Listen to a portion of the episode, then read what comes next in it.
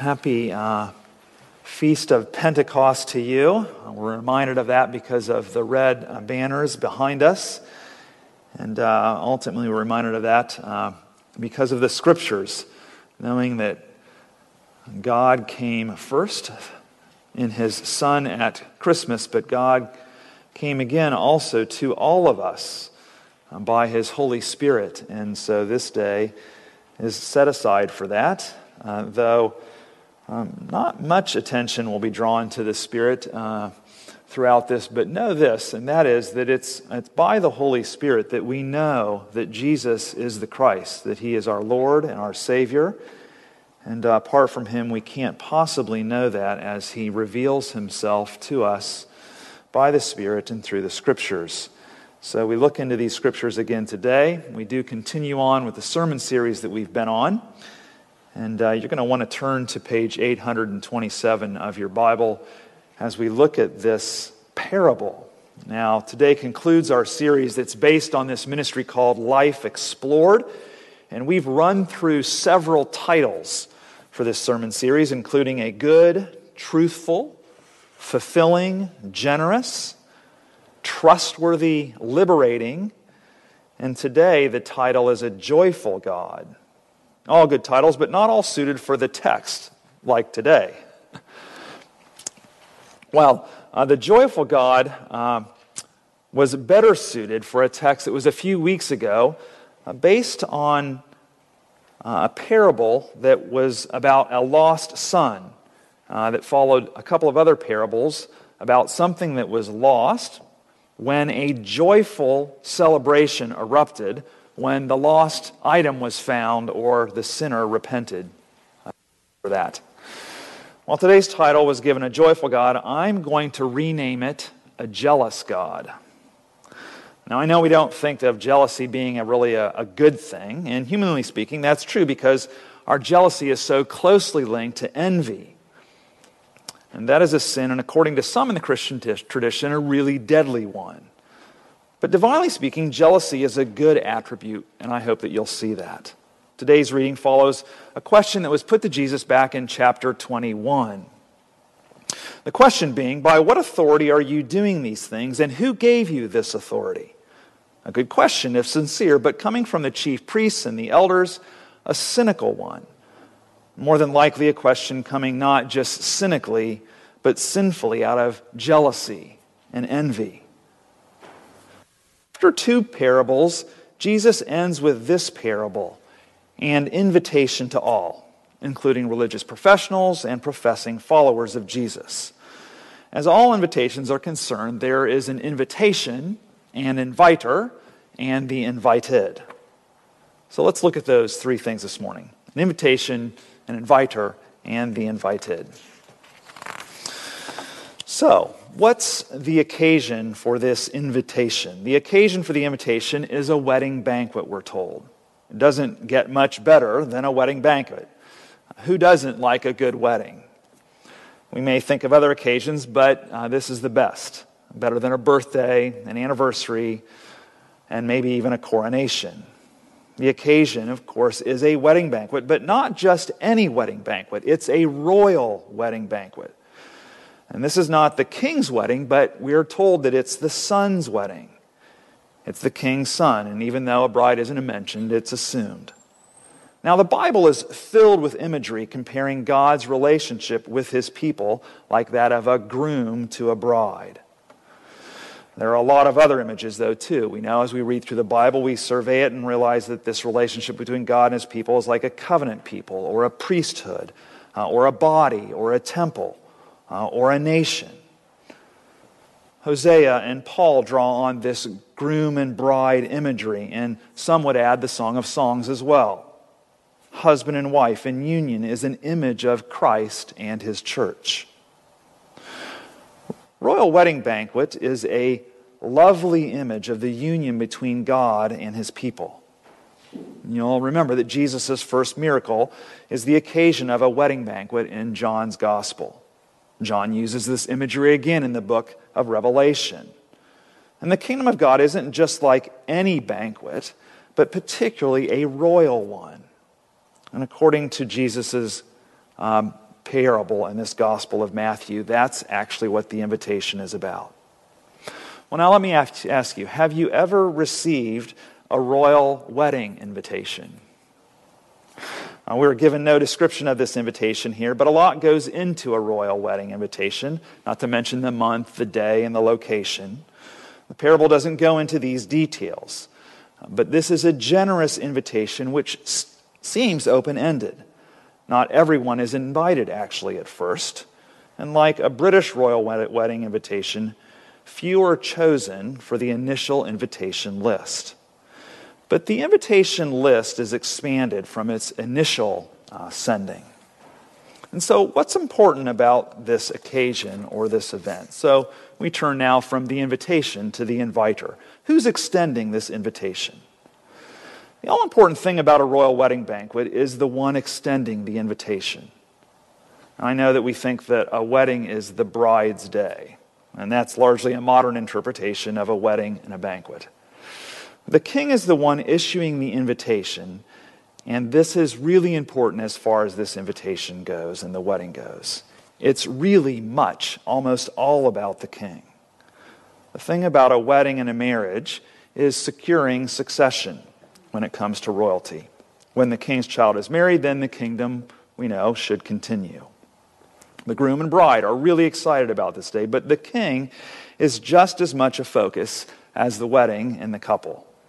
In fact, this wedding banquet is all about the king as we read through the parable. The action in the parable begins and ends with the king. The king is, in a word, awesome. Look at all that the king does in the parable. Uh, verses 2 and 3, notice the king's action. You can look down, but I'll summarize. He gave, he sent, and then he invited. But they would not come. Verse 4, he sent, invited, and prepared, but listen to this they ignored, excused, and then killed the servants.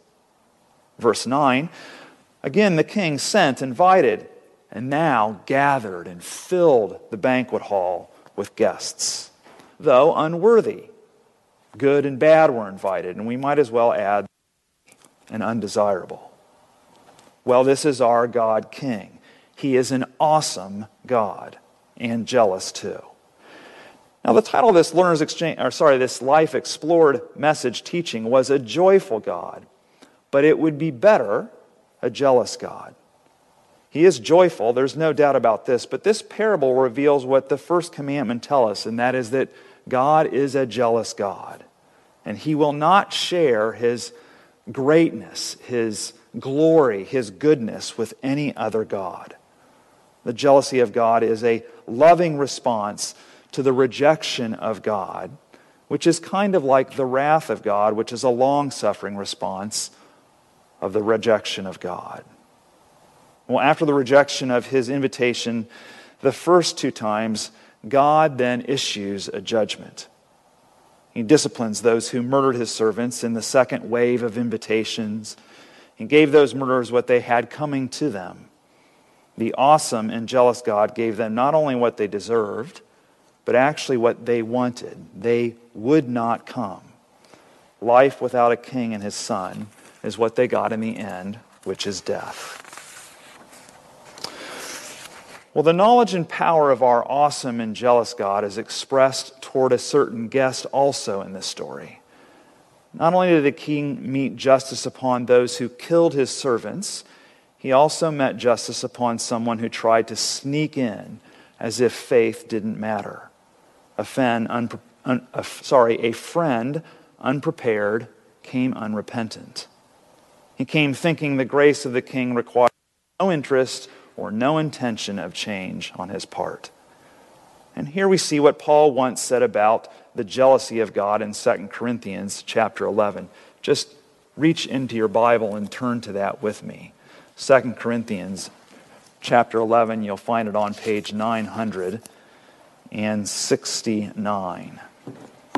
Look all the way down to the bottom of the page. This is what Paul says about the jealousy of God. He says, I wish you would bear with me in a little foolishness, he calls it. Do bear with me, for I feel a divine jealousy for you, since I betrothed you to one husband to present you as a pure virgin of Christ. We get a bit of the picture of the jealousy of God, this good divine jealousy that God actually has for his people. God is so awesome that he dares to express his jealousy for the love of his son. He wants to present his son with a bride, a spouse perfectly dedicated to the son. And all he wants then is a church, a people, a bride devoted to the son, his son. Now, if you were a king or a queen, uh, isn't that what you'd want in your son's bride? If you were the bride, wouldn't you also want to give that to your groom? Uh, wouldn't you want a groom that invokes that kind of devotion in you? Our God is jealous and awesome in that respect. That's what he wants for us and for his groom, his son. So, that's about the inviter. What about those who are invited then? Uh, what does this parable say about the guests? Who is it that receive this invitation? Well, finally, these guests we look at now. Uh, notice the word guest is used only a few times after the first two invitations were issued. The description is used also, though, which is those who were invited at first, but finally those who are the guests. And do you remember earlier when I said this? Uh, like a British royal wedding, few are chosen for the invitation list. I know that kind of tweaked anything for you, but actually, this isn't like a British royal wedding. Uh, little to no one would reject a British royal wedding invitation, would they, if that were given to you? Think about that. Just about any royal wedding invitation, for that matter, would elicit a positive response. People would really take that seriously and want to make sure that they showed up for that wedding. The whole idea of an invitation list is actually to invite people that will accept the invitation. The monarch doesn't traditionally invite his or her enemies. But apparently, God didn't get those instructions. Our God and King invites his enemies to the royal wedding banquet. The king in this parable gets it backwards, it looks like, or upside down. It seems to invite those who will reject the invitation, or those who are invited first. In fact, actually, all of us are his enemies. Some of God's creation will reject him outright and right up into the very end. Some will go as far as to kill his servants and his messengers, even though many are chosen for this occasion. Jesus makes this comment at the, at the end Many are called, but few are chosen. Uh, we hear the word calling and we think maybe vocation or profession. But Jesus actually has something else in mind here. He has those who respond actually in mind. Those who respond to the invitation are those in the end, are those who are actually chosen. All are called, many are called, but few are chosen. Our first calling is to serve the Lord with all of our life. It's not just our skills and our capacities, our professions that we get paid for. But not only are we called, we must be chosen or clothed. In the parable, this friend that I go back to of the king arrives apparently in the wrong clothes. Uh, what, what is this all about? Is God into fashion? And I think, again, the Apostle Paul is actually quite helpful here. So go back to 2 Corinthians with me again and turn to chapter 5. So just go over two pages. Just a little bit of a longer reading, though, beginning in verse 2 at chapter 5. Let's look at what Paul has to say actually about being clothed and the Spirit on this feast of Pentecost. For in this tent, he's actually talking about the body here. We groan, longing to put on our heavenly dwelling, if indeed by putting it on we may not be found naked. For while we are still in this tent, we groan, being burdened, not that we would be unclothed, but that we would be further clothed, so that what is mortal may be swallowed up by life. He who has prepared us for this very thing, who has given us the Spirit as a guarantee. I think this is actually helpful in thinking about this friend who shows up with the wrong clothes on. Must be clothed with the clothing that only comes from God for righteousness and by his Spirit. Jesus doesn't explicitly have the Spirit in mind here. He doesn't name the Spirit, but implicitly, uh, implicitly I think it is. Like Paul, Jesus has heavenly matters in mind. We need the clothes and confirmation only given by the Holy Spirit. He is the seal of the Father and the Son's grace, which gives us faith for life. And this faith is the righteousness of Christ, not by our works, but of the works of Christ, right up and to and through the cross. So here we have this invitation, the inviter, this great and awesome and jealous God, yes, jealous that we would be devoted and absolutely dedicated to his Son, and those of us who are invited as well. Well, do you remember uh, where we started here? A wedding banquet is a joyous occasion for most. God is jealous for those chosen ones, chosen ones who are called, but, but as many are called, few are chosen. And I can focus uh, as I end on the question of are you chosen? But I want to end with actually also what does it mean to be called? Being a chosen one means responding to the call of God in our life. But notice in this text that Jesus says in the parable that those who were chosen actually were also the ones that were sent out. They were the ones that were sent out to call others so that they might be chosen too. And this exercise that we've been doing in these sermon series on life explored is preparing St. John's to become those ones who are calling so that others might know that they're chosen. So, friends, as we end here with this sermon series today, thinking about the fall when we're going to kind of launch into this Life Explored series, again, not by way of sermon, but by way of invitation to those who might come to know Jesus. That we might be those called and chosen ones that are sent actually in to the world to invite people to the wedding banquet of the King.